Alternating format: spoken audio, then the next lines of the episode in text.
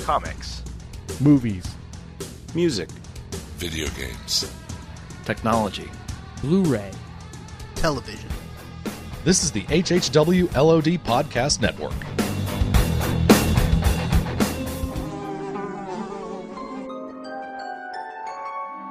The world we know is gone. No internet, no GPS, no text messages, no podcasts. In a world ruled by the dead, we are finally forced to start living.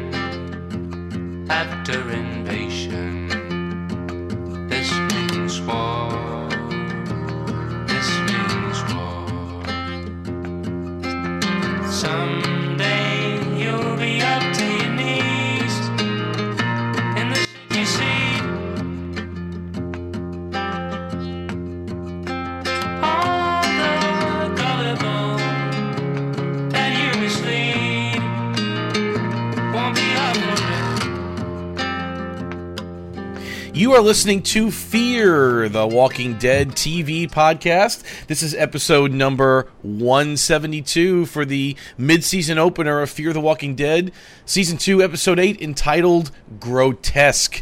I am Craig Demanda. Join with me solo is Mr. Daryl Taylor. What's going on, sir? Hello. I guess everybody ran away, huh? Listen, I guess this episode, the ratings are like... half of what the season opener was, and it looks like we lost half of our crew as well. Yeah. So, no, it's okay. Actually, everyone wanted to be here. Aaron had a prior commitment. Chubb, well, we lost Chubb, but he'll be around soon. Maybe he may join us later. Work. Jim is busy doing some personal things. So everybody's got their own little thing going on. But listen, Daryl, we got this, man. Yeah, we got it. And I want to welcome everyone back. It is so glad. This is going to be the first of pretty much a long run of The Walking Dead, and I've been looking forward to this for a while. I really enjoy, just talking about the show. So it's good to be back. We had a little mini reunion on the last episode. It was All Out War Part 2. Oh, yeah. And I didn't even read the comics. I just say, hey, I want to hang out with you guys because, I don't mind talking Walking Dead. You can spoil it all you want. I didn't even read up to the point where they were talking about, but it was still fun to be a part of that with Russ and the guys. Yeah, it was nice to hear it. Like I liked that run. I did catch up with it, but yeah, I forgot so much, and it was like I did not have time to reread. Yeah, it's pretty cool. I mean, it seems like, and it seems like this season of The Walking Dead is really going with the comics in a lot of ways. It's following that at least it's to a certain extent with all the new characters they're introducing and all that. So it's pretty cool. I mean, if you read the comics and you watch the show, awesome. Me, I do read them, but I'm way behind, and I just really like watching the show. So Robert Kirkman's busy. He's ending his other book. It's all about the zombies and the supernatural for him now. Mm-hmm. That's right. And in this show, really, there is no book to go by. They're writing their own book. They may write themselves into the ground if this keeps up, but we would hope not. No, we're being rough on the show. Actually, I enjoyed this episode. I mean, it was not. I didn't want to throw anything at my television set. I guess that's my barometer. If I want to throw something at my TV, I know I hate this episode. I didn't hate this. I just didn't think it was like you and I were talking before the show. Mm-hmm. Not the way you want to open up the mid-season, right? Is that that was my thing when I was watching. Right. I was like, usually you don't open up with a quiet episode. Right. When you're coming back from a break. And AMC is usually better than this. Like usually they create a lot of hype in the mid-season, and they kind of, at least with the regular show. I mean, this is all new territory with Fear, but I mean, they create a lot of hype, and it's like almost two seasons, and 2 8-episode seasons is the way they treat it. And yeah, you're right. There's usually something happens in the first half. Are they counting on Nick being... I don't know if that character is that popular that they're counting on him to be able to pull in a big audience, because that's what you're doing. You're counting on him to be, to have that focus on one character. I mean, I'm sure they're going to bounce between his story and then, they'll go to the other fragments of the family. I mean, you got really three groups now, right? You've got Nick... Yeah. You've got, Maddie and Victor Strand, and I guess the daughter, right? Right. And then you got the other two. on their own, the Manawas, you know, Chris and Travis. Kind of, so you have three different factions just roaming. Well, even more, because if we don't know he's dead or not. Daniel Salazar, we don't know if he's dead. You're right. We don't know. And he could be, although Erickson, the showrunner, hinted that we have not seen the last of Daniel, whatever that means. See what I mean? But then I'm thinking about Glenn in the dumpster, and I'm like, oh, here we go again. All right, so is he burned to death? Is he not burned to death? Is he alive? Who knows, right? Because I don't see them, like, if they that would be a departure from Walking Dead, period, if they kill somebody off screen. That's true. You usually, especially a main character, you get positive confirmation. It's not a usual thing for Walking Dead. So Fear Walking Dead is setting a precedent now by killing off characters off screen, then that... You know, I don't know. That would be kind of controversial to do something like that. Yeah, it really would. And I was reading some articles and stuff about this episode before I took my notes on it, and you know, it was interesting. Some of the people, the critics out there, were saying that you know, this, and I think we've said this too, that this show is trying almost too hard to be something different than The Walking Dead. And they were almost likening it to like, look, people watch CSI and they watch those shows because they like CSI. They're not trying to watch a different version of it. They just have different people in it, but it's like It's the same show. Whereas this show is trying to be something totally different, whereas the people are kind of either, well, they're voting with their ratings saying, no, we like the Walking Dead universe, just give us some different people in it. But they tried to do something different, and I don't know if it's working. So this episode seemed to remind me of a regular Walking Dead episode a little bit, you know, the wandering and the survival and, you know, finding a new group. And well, it reminded me of the Morgan episode. Absolutely. Right. Oh, very much so. Yeah. Yeah. Yeah. I mean, we even saw, I mean, if you want to go direct corollary to the other show, the road where he's on going to Tijuana, that highway, reminded me of when Rick was going into Atlanta, you know, with the road sign. I mean, obviously, there wasn't the traffic jam and all that, you know, the big... you know, imagery there, but you know, kind of harken back to that. So who knows? Maybe they are switching gears over there on the Fear side, although I doubt it. We'll see what happens. I don't know. I know that they asked, what is the character everybody asked about that they like? The student? Toby. And that's what we base our ratings on, Toby, yeah. They asked about Toby. I meant to, because I watched The Talking Dead just to see if there would be any little tidbits. Oh, Toby was mentioned on The Talking Dead? Are you serious? They asked him. They said, is there ever a chance that Toby can come back? And he said himself, he can't justify having Toby come back unless they go back to... L.A. Like, he doesn't, he can't, he just... He doesn't feel comfortable kind of having it that he pops up. So it's too far of a stretch that this kid ended up in Mexico where his former teacher or guidance counselor was. Right. And their family. That's interesting because I follow the actor's name is Lincoln Castellano, and I follow him on Facebook, and he's now doing like the circuit, you know, the Walker Stalker cons and all that kind of stuff. Yeah, he said he saw him at. He said, "Where is Toby?" He said, "Well, he was at San Diego Comic Con." Exactly. So just those two episodes, he's now like in the family. He's in the, and he has this huge following. But he was hinting on his Facebook page that you may not have seen the last of Toby. Well, unless he's trying to throw us off the scent, or he could be bucking to get back on the show. Yeah, so, you're right. It could be like trying to get the job. You know what I mean? I would just do it. I mean, it's not going to hurt. Just have it that he got with another group. I mean, the fans aren't liking much about this show. If they like this one kid, bring him back. Give him what they want. He's not busy. He's not doing anything else right now. Come on. You got an unlikable kid, you got him. You get a kid you like. So you kind of can even out the hate that they have for the rest of them. Right, exactly. For Chris. Oh, yeah, Chris. Yeah, everybody hates Chris. Exactly. Yeah, everybody hates Chris. So you just even it out. Even it out and get Toby. Yeah. Right. Yeah, Toby can say the things that we want to say that, you know. Toby could be like the Morgan of Fear. He can just, you know, be gone for a few seasons, come back. Yeah. Right, yeah. Yeah, he could be like, Chris, you're dumb. Exactly. And then I can. Now, before we had Toby ratings, you know, the first episode we called them Gloria ratings because of her. You know, she was like she was the first zombie we saw, and interestingly enough, we see Gloria in this week's episode. So that's they called her Patient Zero for the show. She's their Patient Zero, the first person who is sick. That's interesting. Is that actually what they called her? Yeah. Was that her name in the credits or something? Or what was the... Well, no, they just... I think for Walking Dead, your first zombie you see on the show is what they call their Patient Zero. Oh, like I see what you're saying. The first person that's Outbreak. Okay, right, yeah. Right. That's interesting you say that, because she did turn, I think we suspected, by overdosing. Like, she died. Oh, and yeah, they went right up to that point. Like, they went right to that. She OD'd, and then she turned in her death and ate the rest of the people in the church there. Yep. Wow. Huh, pretty interesting. Well, let's just jump right into this. Not really much. I mean, for a show, it didn't have a lot happen. I have a lot of notes for it for some reason, but... yeah. So we go to the cold open, and we see Nick, again, covered in his usual blood and guts. He's sleeping actually in a bed, it looks like. It looks pretty cozy. Although the camera pans right next to him, we see two, I don't know if they're zombies or just recently dead people, but laying on the floor. Corpses are there with, like, flies buzzing around him and stuff.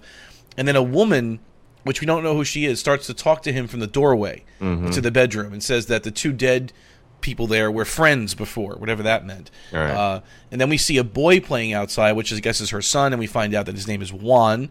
Nick asks the mother where they're going to go. Like, you know, he steps outside and says, okay, where are you guys going? She says they're going to head south towards La Paz to try to find Juan's father. And then the woman says that in the north, where Nick wants to go, there are more people like Celia who embrace the dead. So I guess this woman knew Celia somehow. Or knew of her cult or something. Yeah. But she says, be careful. There's a lot of lamanas on the road, or bad people on the road heading north. And she wanted to take him with her. Right. I mean, obviously, you know, we don't know how Nick met this person, or we lost a good chunk of the story here. It's like... There's a lot of focus with him. Like, there are a lot of women who, for whatever reason with this guy, they want to take care of him. They're trying to take care of him. Like, you have it. Like, even with Ophelia a little bit too, right? Yeah. It's a reoccurring thing with him. He has this. Even Celia, you're right. So he has this way of just his personality. I guess the women, they want to save him. Yeah, they always want to save him. Yeah, that's a good way of looking at it. So outside, she gives Nick a bottle of water and a backpack full of supplies, and then they basically go their different ways. We see Nick somehow between, there's a time jump again, he's covered his face in blood, so he obviously killed and gutted a fresh zombie. Well, he's sleeping next to bodies. I mean, like, he is so too. Like, just, he has no reaction to dead to any of the dead anymore. It's like, nothing to him, right? It's just he's living in that world. Yeah. And we see him crossing the desert, and then finally he reaches a highway and starts to walk on it, and we see a sign that says Tijuana 100, I guess, kilometers to Tijuana. Mm-hmm. And then we see the Fear, the intro, the Walking Dead intro with no sound. Now, you know, Aaron and I, you know, we've been joking around, like, if it has no sound, usually it's a good episode. Like, if it plays that obnoxious screech, you know, because they play with us. Sometimes they play it, sometimes they don't, you know what I mean? So this one had no sound. That's why I'm just noting that. Yeah, it was a quiet episode. Yeah, just it was actually, and I turned the volume up. It was pretty interesting. You still heard the crickets and stuff, like, like he was in the desert. You heard it in the background as the graphic was playing. You know, the Fear the Walking Dead intro. So it's like I was waiting for something to jump in me, like that. You know, like it was suspenseful for some reason. That actually was pretty weird. We go to the open. Nick is still walking on the road. And then the first of many flashbacks happens here after he looks like he's in rehab and he's thumb wrestling with. And I didn't realize this was Gloria at first. I thought it was just. I didn't either. She looked a lot. I don't know, just different in the first. Well, she was a zombie, I guess. I really didn't know. Yeah, right. I didn't pay much mind to her when zombie. I mean, you just she's dead. Right. I mean, she was on the cover of the first season Blu-ray. I guess I should have known that, right? Yeah, I didn't. It really didn't even occur to me. Exactly, but that's Gloria, and they were thumb wrestling. He just has some fine women in his life. He does. I mean, he picks the best one out of rehab. Let's put it that way. That's right. You get one, you get Gloria. So we see her trying to provoke an emotion from Nick, like she's trying to role play a conversation with his father, trying to save him. Yeah, and Nick is angry, saying that he's actually angry that his father is always tired. That after work he skips dinner, just goes into his room. Nick tries to follow and talk to him, but the father does not hear him. Nick is angry that the father is not showing him how to be a man in the world, and that the world is too much for his father. That's essentially what he was saying. All right. And that makes me think more about what was going on with Madison then. Well, you know, it's funny. I was thinking the same thing. Like, is she that much of a shrew?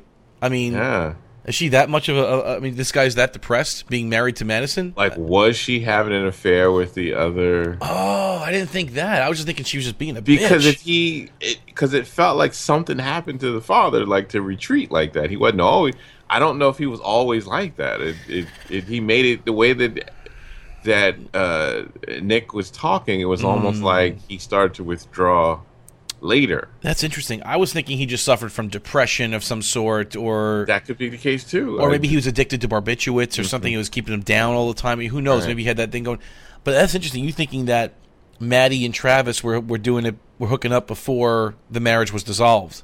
Well, I mean, if he is going through the depression, or if he, something was happening with him, and then she met Travis, and that I totally didn't think that. That's a pretty good way of looking at that. Wow, it could be because she has a guilt about it. Like she's almost, the way she tries to always save Nick. It's almost like she feels guilty when she does it. Like I know it's a mother thing to protect your children, but it feels like it's even more than that.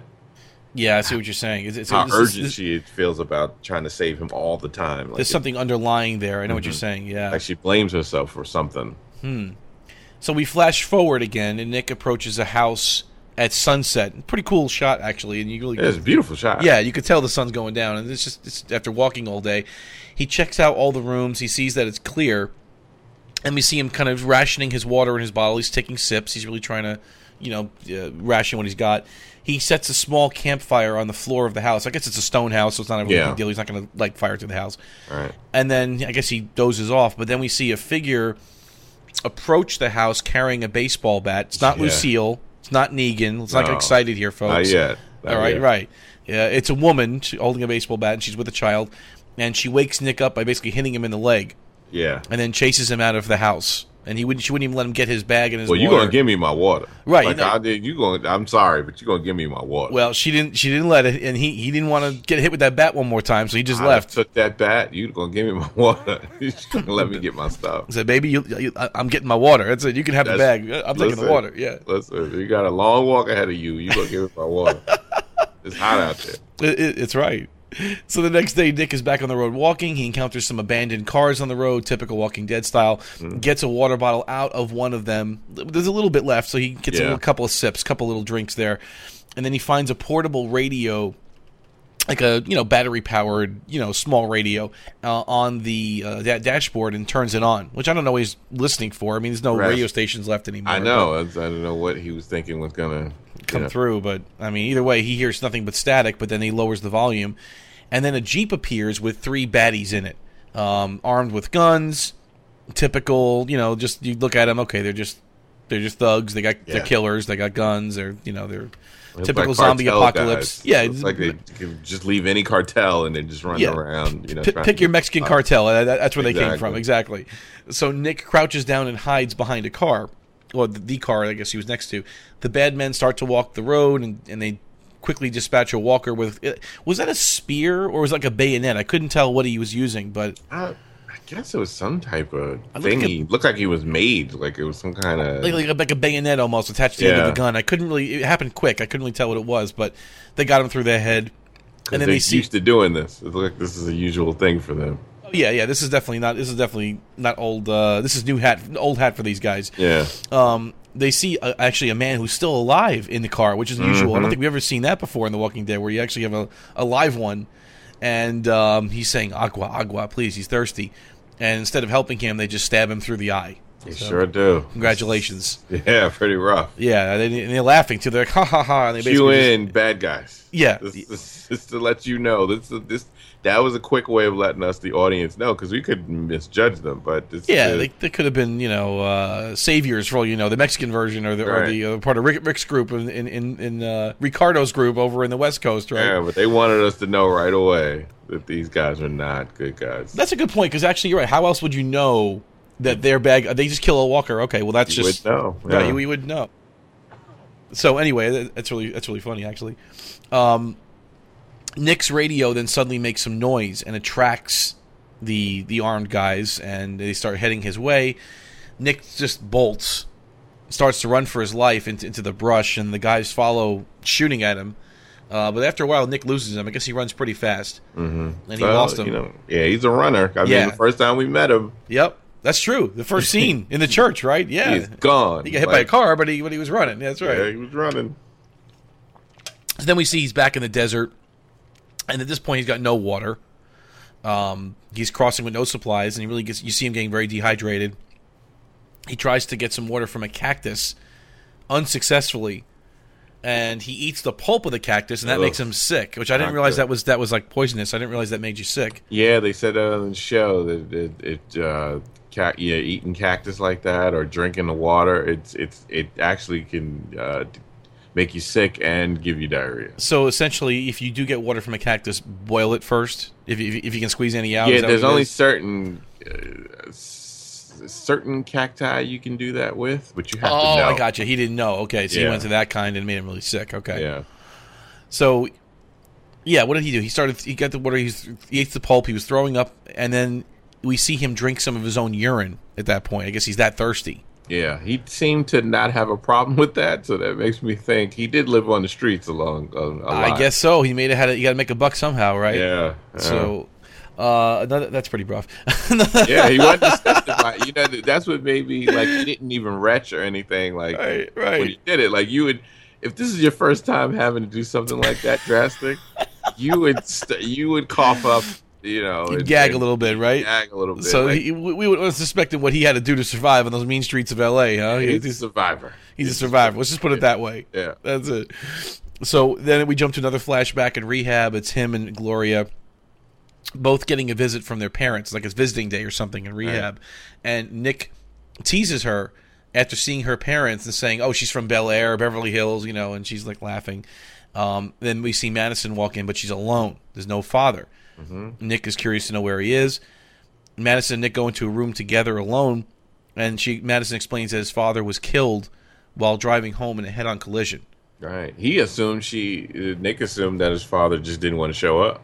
Oh, right away. He assumed that he didn't want to go. Exactly. Yeah. And then Nick screams no, like a really loud no. And Gloria hears that and runs over to see what's going on through the window of the room. And he starts to cry. His sobriety. Yeah. Yeah, that was pretty rough. Yeah. So we flash to present. Nick is leaned up against an old bus somewhere in the desert, and he's kind of just dozing off. He's on the ground sleeping. But then two wild dogs... just approach him, and they're just, I guess they're hungry. I don't know if they're, would you call them rabid dogs? Not really, they weren't really foaming at the mouth. They didn't look rabid, and they were too healthy. Oh, so they were too full. You're right. They should have been a little skinnier, right? Yeah, so, yeah. They looked too healthy. They just looked like they just, you know. Got him out of the dog actor call list or something, right? Mm-hmm. Yeah, that's what it looked like. I almost thought for a minute that it was the bad guys, dogs, like they just let them out to run. I see what you're saying. Like wake up, wakey, wakey. These are my dogs. Okay, right. Well, apparently that wasn't the case. They were wild dogs, and I guess they were really hungry. One of them bit really hard on Nick's leg, and Nick grabs a rock and just beats the dog off of him. Sure did. Knocks him in the head, the dog, and finally gets away. Yeah. And then he climbs on top of the bus, but you see the dog really wounded him pretty hard there. Again, the dog grabbed him again. They were going on the way up, climbing up on the ankle, right, a little bit. Yeah, that's right. And pulled. And yeah, it was pretty rough. I mean, I've been through that. I've been chased and got bit. Okay, like that. It's not fun. Those dogs. Ooh, they got to let the calf. It looks like, which is like the softest, the soft part of your back of your leg. There. When they get it, like that's the rough thing. Like when they get a chunk of you. Yeah, those teeth. And they hold down. Like your weight makes it worse because you're pulling against it. Oh, I got you. I see what you're saying. You can't win. You cannot win that. Wow. Yeah. Ugh. It's rough. Well, either way. And then we see a mini herd. I'm calling it a mini herd because, compared to the Walking Dead style, we've seen massive herds. It's a mini herd. It's a herd on a budget. It's a herd on a budget. Yeah, it's a Fear the Walking Dead budget. We got it on a budget, yeah. That's it. We see a mini herd of walkers come, and that attracts the dogs to attack. Now, this is interesting because I don't remember. Have we seen animals react to the zombies before in the other series? I thought they ran away from them. Like, yeah, I didn't think they would go towards them. That was the weird thing, right? No, they don't, and they don't get infected. No, it doesn't get infected. It's not like what is it, the Will Smith movie? What what's that one? What was it? You know what I'm talking about, yeah. Yeah, I something. Right, right, where he's gonna kill the dog because the dog got infected, yeah. Right? But they ain't like that. They wouldn't like that one. Yeah, but this were they trying to eat the dead zombies? Is that what they were trying to do? I didn't understand what the dogs were doing. I mean, they were just trying to attack them. Like I just didn't get it. I don't think because dogs usually they don't like dead flesh like that. Dead flesh, right? That's what I was thinking. They don't eat that, right? So, I don't know what the deal with them were. They were just messing with it, or there was a scent coming off of it. I don't know. Because I know, like, all right, remember when the horse got eaten in The Walking Dead? Right. It tried to run away from those things. Like it knew enough to get away. Right. Yeah. Maybe the dogs aren't that smart. Well, usually they smell sickness. Like they know sickness in someone before others do. That I don't know what they were trying to do with the dog. I think they just thought... They just said, okay, let's just make this happen. It's cool, yeah. Because usually dogs don't like sick people. They don't like they don't like dead flesh, sick people. You're right. No, they like fresh meat, yeah. Well, either way, the mini herd makes a meal from the two dogs and very quickly. And then Nick is basically still laying on top of the bus at this point. His leg is very badly wounded. He makes a little noise while rolling around the top of the bus, and that attracts the herd after they're done eating the dogs towards him. But then suddenly off in the distance, there are a few gunshots and a car horn blowing. And you can tell it's deliberate, like somebody's doing it to pull the herd away from Nick. And it draws them away, where it gives him a chance to get off the bus, and then he begins to eat the remainder of one of the dogs. Yeah. Oh. Survivor. Now, again, though, I thought if you're eating something that the zombies ate, that was kind of a taboo. You can, get infected. This is Walking Dead. Like, this is the logic. Line it's that like, they keep going through. Like, it's. I think when they. Because even the infection, like. Like we were saying this last episode, it used to be scratches were like a big deal. Now scratches aren't a problem anymore. Because he's full of blood. Like he has infected people's blood all over him. No, I know we're all infected though. Like we're all infected. Right. So I think their logic is we're all, since the virus, we're all infected anyway. But then how do you get that virus that kills you, that burns you out, and then when you get bit. Exactly. So you get to something and it makes you die really quick. Yeah, it's a smart virus. It goes knows. With the script. So bites only. So bites only. Scratches maybe. Okay. Yeah, or we need to get rid of a character. Exactly. Oh man. So anyway, long story short, he eats the remainder of the dog, and then eventually he joins. A walker starts crawling towards him. It looks like his legs are not working, and it's a crawler, not a walker. Right. And he manages to flip it over and take the belt off. He didn't even kill the thing. He just took the belt off of it and to tie his leg up. Yeah, it's no big deal for him. No fear, no... Nothing. No. So with his now newly belted up leg, he really has a zombie walk going on. And he's got the fresh zombie guts on his face. He has the full zombie walk. He catches up to the herd and joins it. Along the way, he hallucinates a bit, though. And you can. And this is really creepy. I kind of like this, though. Yeah, it was a good scene. Yeah, we can hear the zombies talking to him, saying, "We'll take you home. Follow us." That kind of stuff. And he should be kind of messed up. I mean, because if you have an infected wound, you sick from the eating that cactus, and you ate dog meat. Like you should be sick. Right. From that. So maybe he's just in the heat and the dehydration. Yeah, and the wound. So all that together. It's just getting to him, right? He's hallucinating. But then he also hallucinates and sees Gloria walking right next to him. Mm-hmm. I mean, just like 2 feet from him. It's right there, face to face, just right next to him. Very cool, though. I mean, it was shot really well. Yeah, it worked. It worked pretty well. I guess because Nick is the guy that... all the things that have happened to him, he hasn't died. Like, everybody around him has died. Like, even in that church, it is crazy that she died right next to him. And then wandered off and ate other people besides him. She ate other people, but she didn't eat him. It's almost like I could see if that is your experience. You kind of... And all the times he's taken all these drugs and stuff and nothing's really... he's never died from it, and all the near misses he's had. Right. You begin to, I guess where they're going with it is that he feels like he is touched by the spirit or whatever. Like there's nothing that can hurt him. Like he can't die. Like yeah, and they even touch on that a little bit towards the end when he gets a lecture from My Name's Paul. That's between y'all. Right, and well, when he gets that what like that scene, well, we'll get it's coming up, but that when we get to that scene, we can talk about it a little bit again. Right, exactly, yeah. So, Nick and his herd is making its way down the highway. He down the highway heading towards Tijuana when the Jeep returns with the three baddies. Mm-hmm. And Nick is very well camouflaged at this point. He's really covered, really well in the guts, on his face, and his hair and his shirt. And the baddies start to shoot and pick off the walkers one by one. I don't know if the bearded bandit realized that Nick wasn't a walker. Oh, he did. But he got spooked. Because he totally saw his eyes. But did he realize it was the same guy they were chasing? Is that why he realized it was him? I don't know if he realized that, but I know for sure. Well, he saw the eyes looking at him or something? Or, okay. I know for sure he saw that he was alive. And then Nick... Again, it goes with his feeling invulnerable. He just invincible. He just walks. He keeps walking. Like he doesn't even duck or flinch, or he just goes in with the zombies walking towards him, like daring him to shoot him. It was very courageous because every zombie around him pretty much got picked off. He moaned like one too. Did you catch that? Oh yeah, he did. When they were eating when the guy was, he's trying to put the bullets in the gun. He got scared and then he got eaten. Did you notice how Nick almost looked like Nick joined in with? I thought he was going to join in for a minute because after he ate the dog, I thought maybe he had a little taste for that flesh. I thought maybe he was going to go in. I almost think he still did. Like he did a little something because he just seemed to growl and his neck movement, was just like theirs and.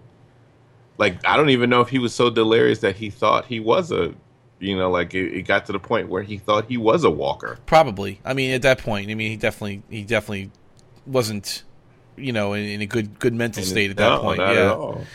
But I still don't understand how that bearded guy got spooked so easily. He dropped the bullets on the ground. That's extra movie. That's Walking Dead stuff because there's no way. Like, if you saw the look.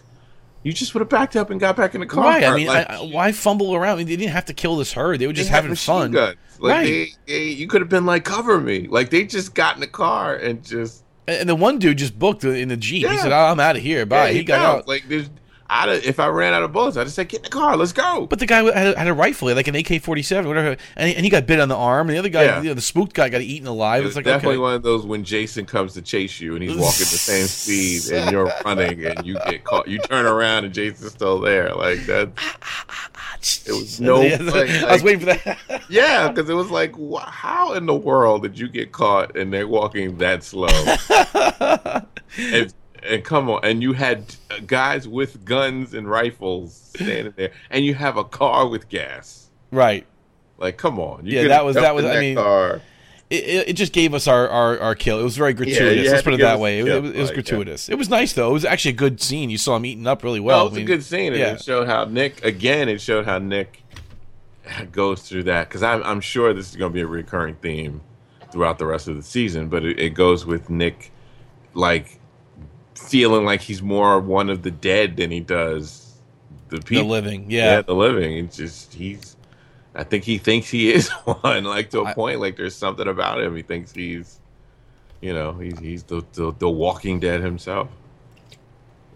Well, Nick keeps walking with the herd after their snack, and we see a woman and two men off to the side of the road tracking Nick with binoculars.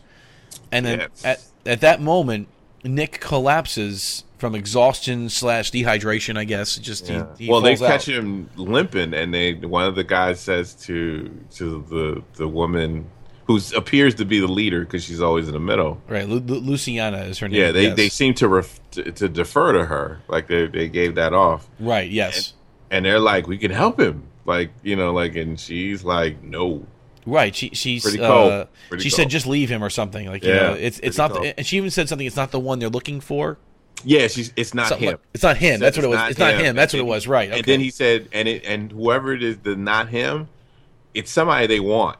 To kill or something. Right. They want somebody. Right. Yeah, because when they said it's not him, we can help him. Yes.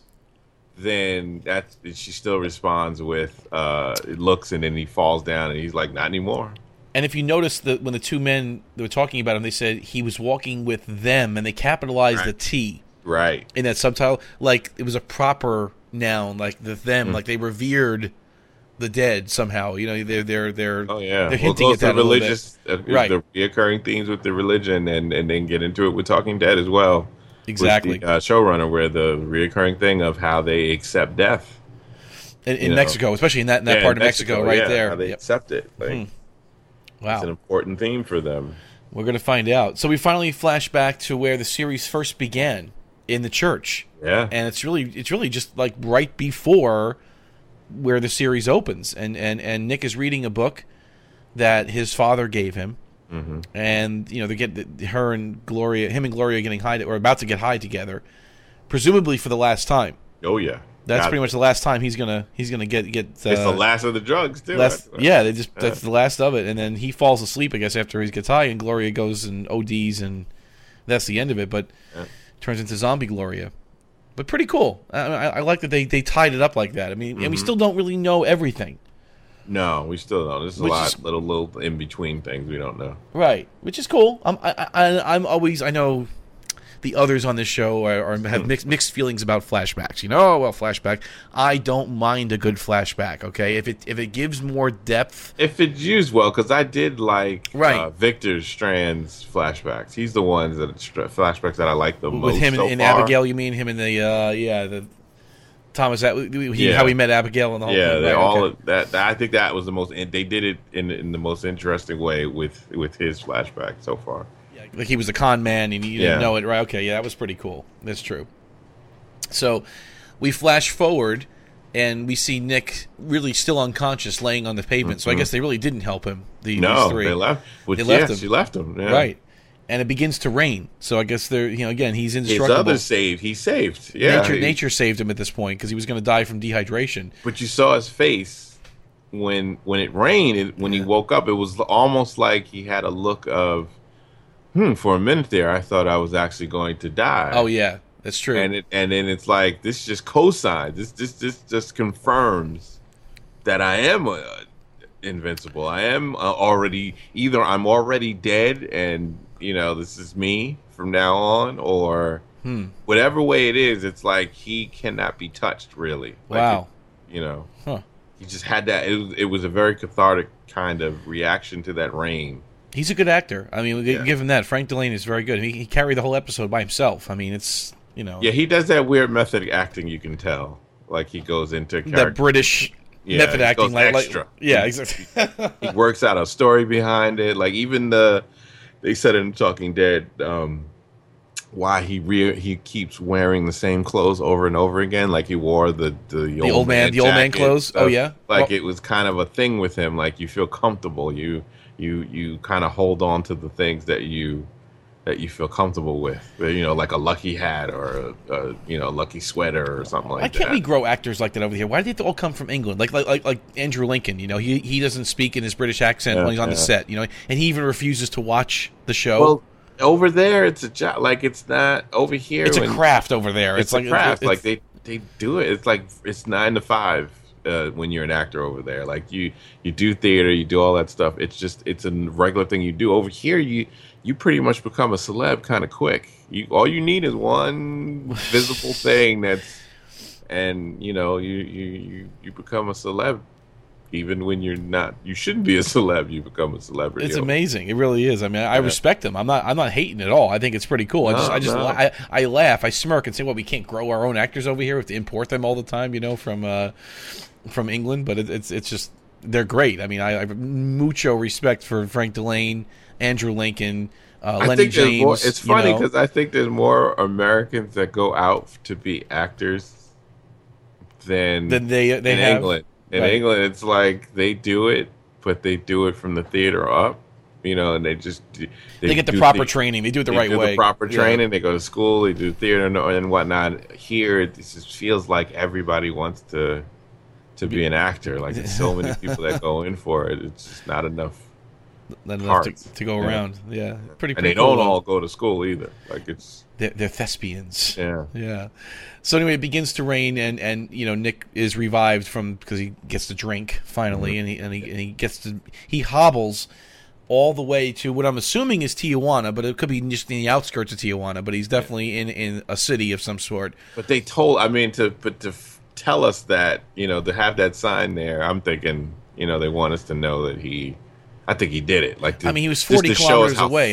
You got like, right. Now, the last sign it was 40 kilometers away, which is like what 25 miles or something like that. So I mean, that's they want us to feel the distance. They want us to feel that distance because he's so tired. Because you notice, like when he gets to the you know that little town area, right? It's like every walk, every limp, it's like you know it's like a pain in his face. Like he's really his face is more animated as he's doing it. Like he's been he's hurting a long time. He's definitely hurting. Oh yeah, and he finds his way to a pharmacy, stumbles in, but there's nothing left of value. I mean, it's just gone. And then he finally stumbles into another store. And attempts to bandage his leg with some kind of gauze and duct tape. But then Luciana appears in the doorway. It's a barbershop, I think. Was it a barbershop? A wig shop. Because he was sitting in one of those chairs, one of those hair salon chairs. Gotcha. So I didn't look at it that closely. You're right. So he was in some kind of like salon. And Luciana appears in the doorway. Yeah. Very similar to the way the first woman early in the episode kind of appeared in the doorway. I don't know if they did that purposely or just whatever, just happened that way, but she's there. She's flanked by her two compadres, and they question Nick if he's been bitten, right. You know, if he's infected, infectado, whatever.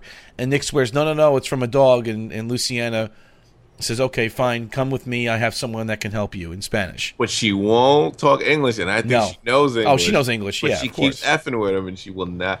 Already she's being playful with him, which makes me already think that she...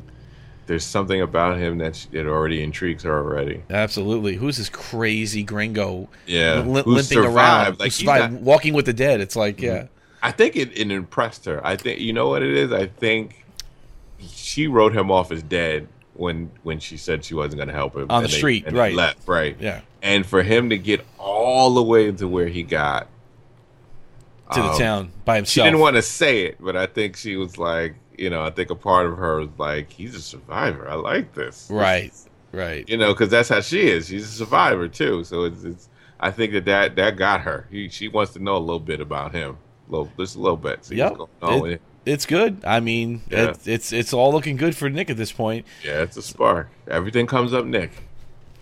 In the office, everyone comes up Daryl. Everything. That's pretty funny. Yeah, because he wins. He wins all the time. He does. I mean, look, even Victor Strand said this kid. Don't worry about him. He's fine. He's a survivor. Yeah, this kid survives. Nick survives out of everybody in that group. You know, he lives. You're a junkie. You're a heroin junkie. That's the gold standard. Yeah. So we then see Nick in a clinic. And we see a man starting to tend to his wounds. And I tell you, I recognize this guy, but I'm like, I couldn't recognize him. I'm like, who is this guy? Good character actor. Paul Calderón is his name. Okay. Mm-hmm. And he's been in like a million TV shows. Oh, yeah. All right. I'm sure if Aaron was here, he'd go, oh, yeah, it's Paul Calderón. You don't know who Paul Calderón is? And I'd be like, no, I forgot. But I remember him mostly from Pulp Fiction. Like, you know, he's the bartender with the scene with Bruce Willis. And he goes, hey, man. My name's Paul. That's between y'all. Right. That's what I remember him from the most. Right? I mean, he's been in everything. Like he's been everything. New York. Oh he's Bad Lieutenant. Yeah. You know, Pulp Fiction. New York Undercover, baby. And he started out as a soap opera guy. I'm looking down here. Are you looking down his IMDb? Right. He was in a soap opera dude. Oh, The Old Man and the Sea. Let's see here. Penn and Teller Get Killed. Dream Street, Night Watch, The Chair.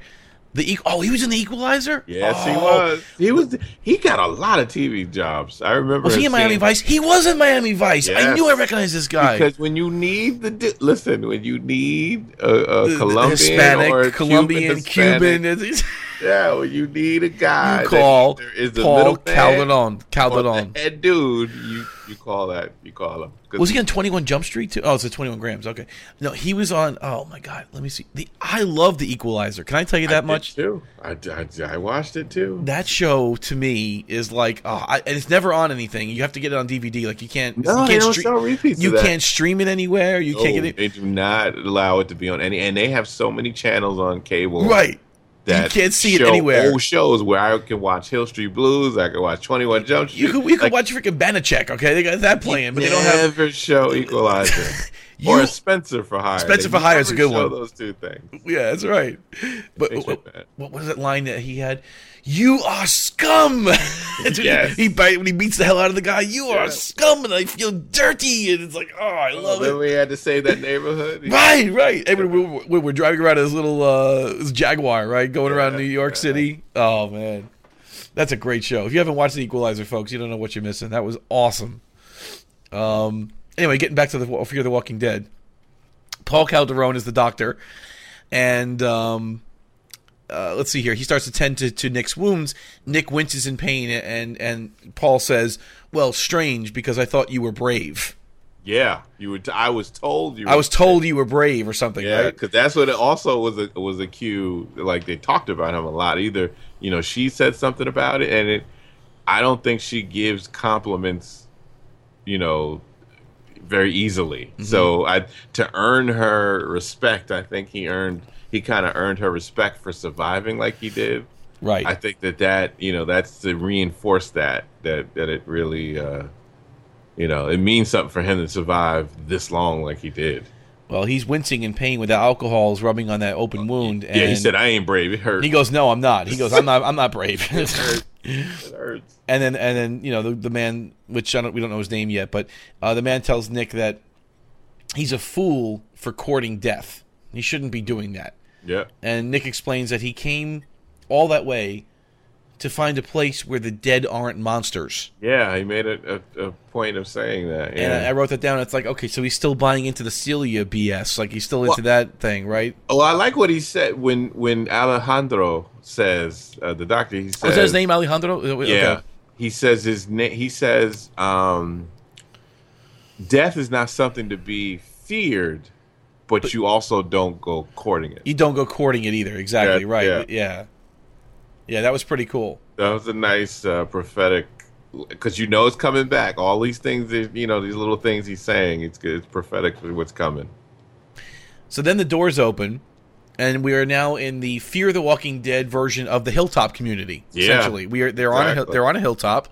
They're in a gated, safe, secure kind of zone. It's even better. They got clothes. They got a little bodega. They got like a flea market. Yeah, they got some life in this place. They got the farmers market, the flea market. Yeah. They're playing football. Okay, they got it all going on, man. Hilltop was okay, but they got it made over. The hilltop, they were kind of sleepy up there, right? They were a little subdued. But this is a party. They got a block party going on over here. So, and you can see that they pan out at the end of the show, and you see that they're, I guess, is that the outskirts of Tijuana? Is that what they were trying to hint at? That it's on a mountaintop, like it's right. They're on like a hill. Yeah. So is that city in the background Tijuana? I'm assuming, is that what they were looking at? I'm assuming that's what it is. Okay. I mean, why tell us, in the sign that that's where he was going? Right. And... So he's on the outskirts of Tijuana. Yeah. He's basically just almost there. Okay. And and that's it. That brings us to the end of the episode. Yeah. So yeah. Okay. Interesting. I mean, one man show. I didn't mind this. I could tell you I didn't mind this as much as when The Walking Dead tried this with them walking on the train tracks for a whole episode. Yeah, that bothered me more than this. That's what I'm trying to say. So this didn't bother me so much. Maybe Frank's a good actor. Maybe he just carried it along for me. I mean, it was heavy lifting. He did it. I mean, he came. He did a good job. I mean, he didn't. My only thing is for you to come back after a hiatus. I never think it's good to just have one of those solo episodes when you come back. That shouldn't be a finale, and it shouldn't be a show you come back on. They're trying things so different. They're just doing everything opposite. So if The Walking Dead starts off with a bang, they're going to start off with a whimper, and then everything The Walking Dead does, they're trying to do different. Yeah, and it, you don't. I mean, there's a reason why shows generally don't do that. I know, because you know you're trying to get people to come in, not to, especially on a show that's already wavering. You know, like you. Since last season, people have been waving. Like the fans are crying out, like enough. They want to see some action already. Enough. Right. So just like, why would you come back on that? That should not be something you come back with. Like I'm okay if they just switch this show into like CSI West Coast or like you know Walking Dead West Coast. I'm fine with that. Why is that such an evil thing? Why is that like? Oh, this is supposed to be different. It's a slow burn. We're going to know the characters more. I can see people tap out again. Like, I can see people go, well, all right, I'm going to give this show a chance because, you know, it's coming on. Nothing else is going on right now. Right. It's still summertime. But this could turn them off for good is what you're saying. I can see some people watch this episode and be totally turned off. So before we get to our Toby ratings, let's have a quick word from our sponsor. Daryl, can you take it away? Well, like me, I'm a comic fan, and I love discounts, and I think everybody else can enjoy some discounts as well. You can try DCBS. I've used them for, it's been over 10 years, I guess, since I've used DCBS, and the savings I get from them is I've never had a shop be able to give me the discounts that they can give me. The service, I know them, you know, like I know the family that runs it, and they work so hard every day. Like you contact them with any problems, they get back to you as soon as possible. Wow, that's cool. If you're a Marvel or DC guy or an Image guy, they really try to give you discounts on all of that. Like right now, they're having the all DC and Marvel hardcover trades that are 50% off. They have bundles. For Marvel and DC, Image, they'll have a lot of times they'll have Image bundles as well. I mean, if you like Walking Dead, of course, if you're into like right now, Kirkman has a lot of things coming out of Skybound. And I see that right here. I'm looking at it right now. Digging what he's into, and he has out. What was it? The Demon show. His other show. I forget what. Yeah, his other show is on Cinemax. Right. You know that you can get that on discounts. I mean, you can get that on discount. You can get, Invincible while it's still going because that's ending soon. Right. In a year or so, he's going to end that book. I mean, you can get that on discounts. I mean, it's just so much you can do. You can also go to the sister site, which is In Stock Trades, and they always have sales. I mean, always. And if you're into Walking Dead, of course you are because you're listening to the podcast. You can get caught up. Like if you want to get caught up on that war and all the Walking Dead arcs that we've seen on the show, like they really got into some of those arcs. You can buy the trades for that. You could get the back issues for that. You can email them and see if they have it still.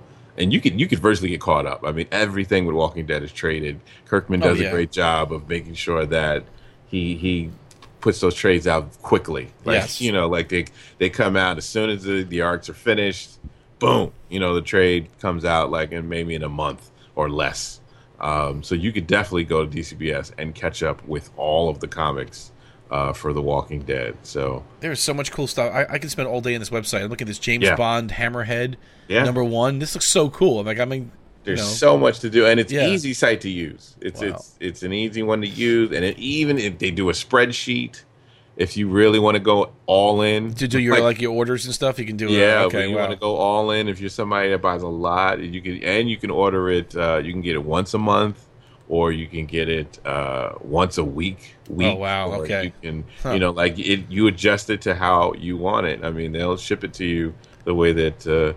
You wanted to, how much you want to pay, depending on that. So it's a great site. It's a great company. Well, they make it possible for us to bring you the show. They so we appreciate you going there and at least giving them your first shot at your business out there, folks. And because they do make it possible for us to bring you our weekly commentary on The Walking Dead. So check them out, dcbservice.com. Thanks, Daryl.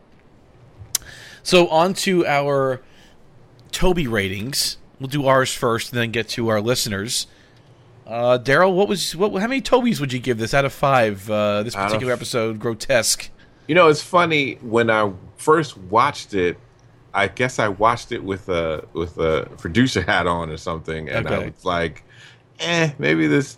I'll give it like a 3 out of 5 Toby rating. Mm-hmm. But talking about it, I realized I liked it more than I originally did, and because the acting was really good. I mean, I have to, the way it was shot, the way that it was, the way that they did the different hallucinations, the flashbacks. I think they did well. Yeah, they did well. Yeah, I gotta give it to them. Like I gotta give it a 3 out of 5. I'll give it a 3.5 Tobies, because I think it earned it for this show.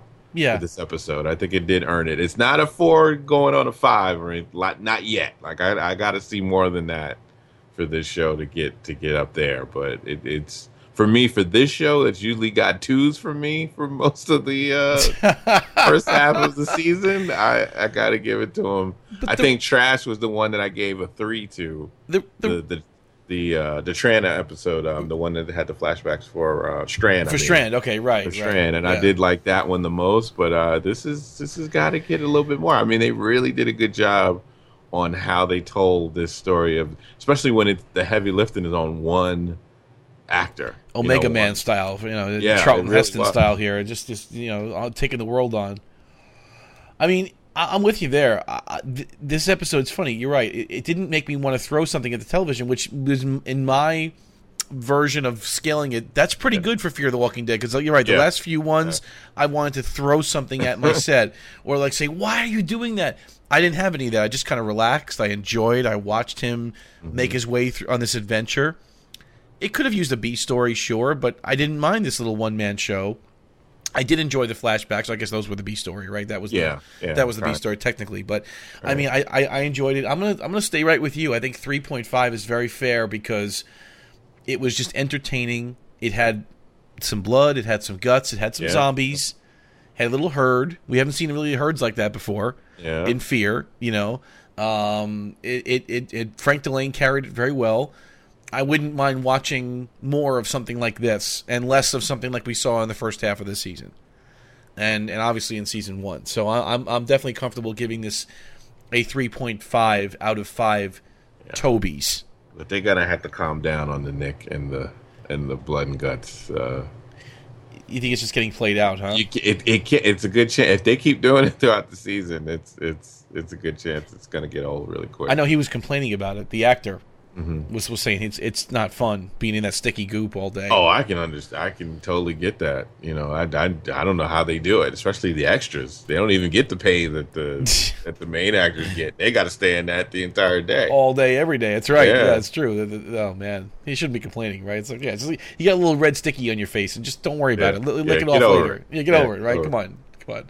You're a thespian, right? You're professional. Let's go. Exactly. So, but who cares what we think? We have an outstanding Facebook group. It's the Walking Dead TV podcast on the Facebook. So go ahead and check that out. Facebook.com/groups/WDTV podcast, or just do a search for the Walking Dead TV podcast. Hit join group, and you will be able to get into the action every single week. With Fear the Walking Dead, we ask for your Toby ratings. With The Walking Dead proper, we ask for your Buster ratings, okay? So, again, in honor of Toby, our favorite character on the show. Yeah. And we can kind of alternate here, so I'll read the first one. Okay. Yeah, Jeff Rhodes was the first one to reply to our thread, and he says, I gave it 10 minutes, which means...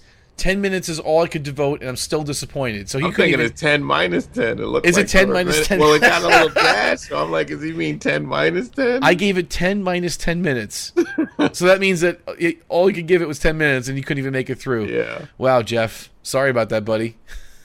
Yeah, I saw that. I was a little rough when I saw that one.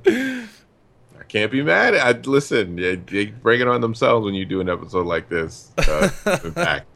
Yeah, it was rough. You gotta do it to yourself. With Christine Bowman, she said, I was prepared to hate this episode. I even worked out a semi-lame joke that I was going to post saying the show was more painful to watch than the emergency appendectomy I had a few days ago. But I didn't hate it. I just didn't really care either way. Nick dressed in blood is getting old. and unless they're going to do something with it, they need to use it more sparingly. I completely missed the introduction of the new female character because I started scrolling through Facebook. 2 out of 5 angry PETA protesters for killing more dogs in Fear the Walking Dead. Wait, did they kill dogs before this? Was there? I don't remember that. I don't think they killed the dogs in this one, though, did they? Well, I mean, the zombies did. I mean, they ate them. Well, yeah, that's true. Zombies did eat the dogs. The CG dogs. I mean, they weren't real, obviously. Yeah. Wow. Oh, okay. DeRay Irvin, 2, let's hope this gets way better out of 5. I actually felt very little about this episode, but at least they introduced new characters, and that gives me hope for a less awful storyline. I'm going to stick it out. I need zombies on Sunday nights. Very cool. Max Ofer, 4 drops of water out of 5. I actually liked this as a whole lot. My only gripe was the way it started. I felt like I missed the first 10 minutes of the episode. I have a feeling it's going to be all downhill from here. Richard Chopper Cherry Charrington. Should I say it like Jim Dietz does? I have the voice changer. Hang on, let me try it. Say it like he's... All right. Richard Chopper Cherry Charrington. Now the episode's complete, folks, okay? Yeah, it's awesome. Richard, awesome. 1.5, I hope you washed your hands after drinking your own urine out of 5. Oh, what is it with the British in the bathroom jokes? Come on, Richard. Is that what it's all about? You gotta do it. That's so funny. After getting beaten up by a girl with a baseball bat, losing his food and water, eating a cactus, drinking his own urine, getting attacked by dogs, eating a dead dog, walking miles with the dead, and then getting shot at, and becoming dehydrated, it could have been a lot worse for Nick. He could have just watched the last hour of TV I have. Oh, man. Underwhelmed and really hoping it improves. It's a shame. I had high hopes for the second half of the season. So the fans aren't buying it, man. They're just... No, you can't come back on a weak episode. You can't do it quiet. I would say with a show that's struggling in ratings, you can't come back like this. David Boo the Third. 3.5 canine cleanup on aisle 9 out of 5. While not fully expecting a one-person super-centric episode like this, I kind of like that for this opener. His acting seemed far superior to previous episodes, which really boosted my enjoyment of the slower pace. But then there was the fumbling around for the bullet as the herd was approaching, which was just a lame attempt to off some characters of a group I am much more interested in knowing about in future episodes. Yeah, you have the Jason music coming in there, the Michael Myers music coming in, right? That's all I heard. Did you watch Stranger Things, by the way? Did you? Oh, yeah, I finished it. Okay, it was pretty good, right? Yeah, I enjoyed it. I really did. We were going to do a podcast about it, but we couldn't get the guys together.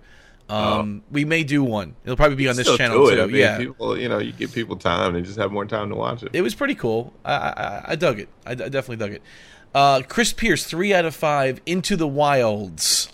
Seriously, I kept waiting for Eddie Vedder and Zombie Chris McCandles to walk out. Oh, God.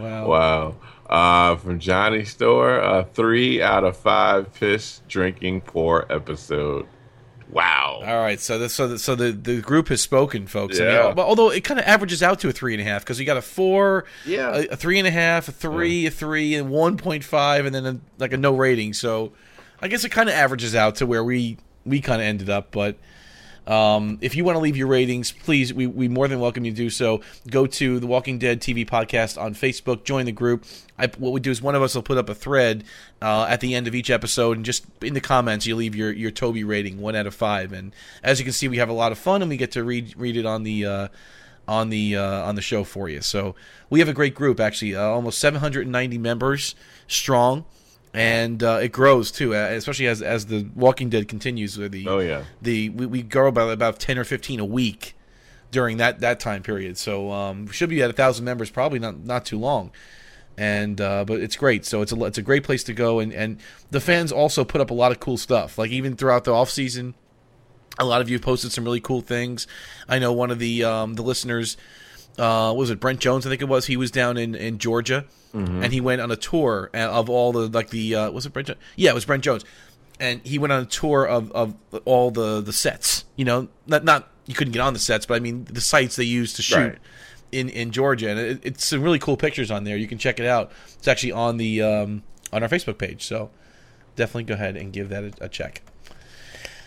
All right, folks. Let's see here. We got. Let's see. Where else can our listeners listen to us? I mean, Daryl, you and I just recorded Star Trek: Deep Space Nine last night. Yes, we did. We went deep in. So that was a lot of fun. For those of you who don't know, we've been doing a Star Trek 50th anniversary kind of homage to Star Trek. We did a series of podcasts. So we did one on the original series, one on the movies.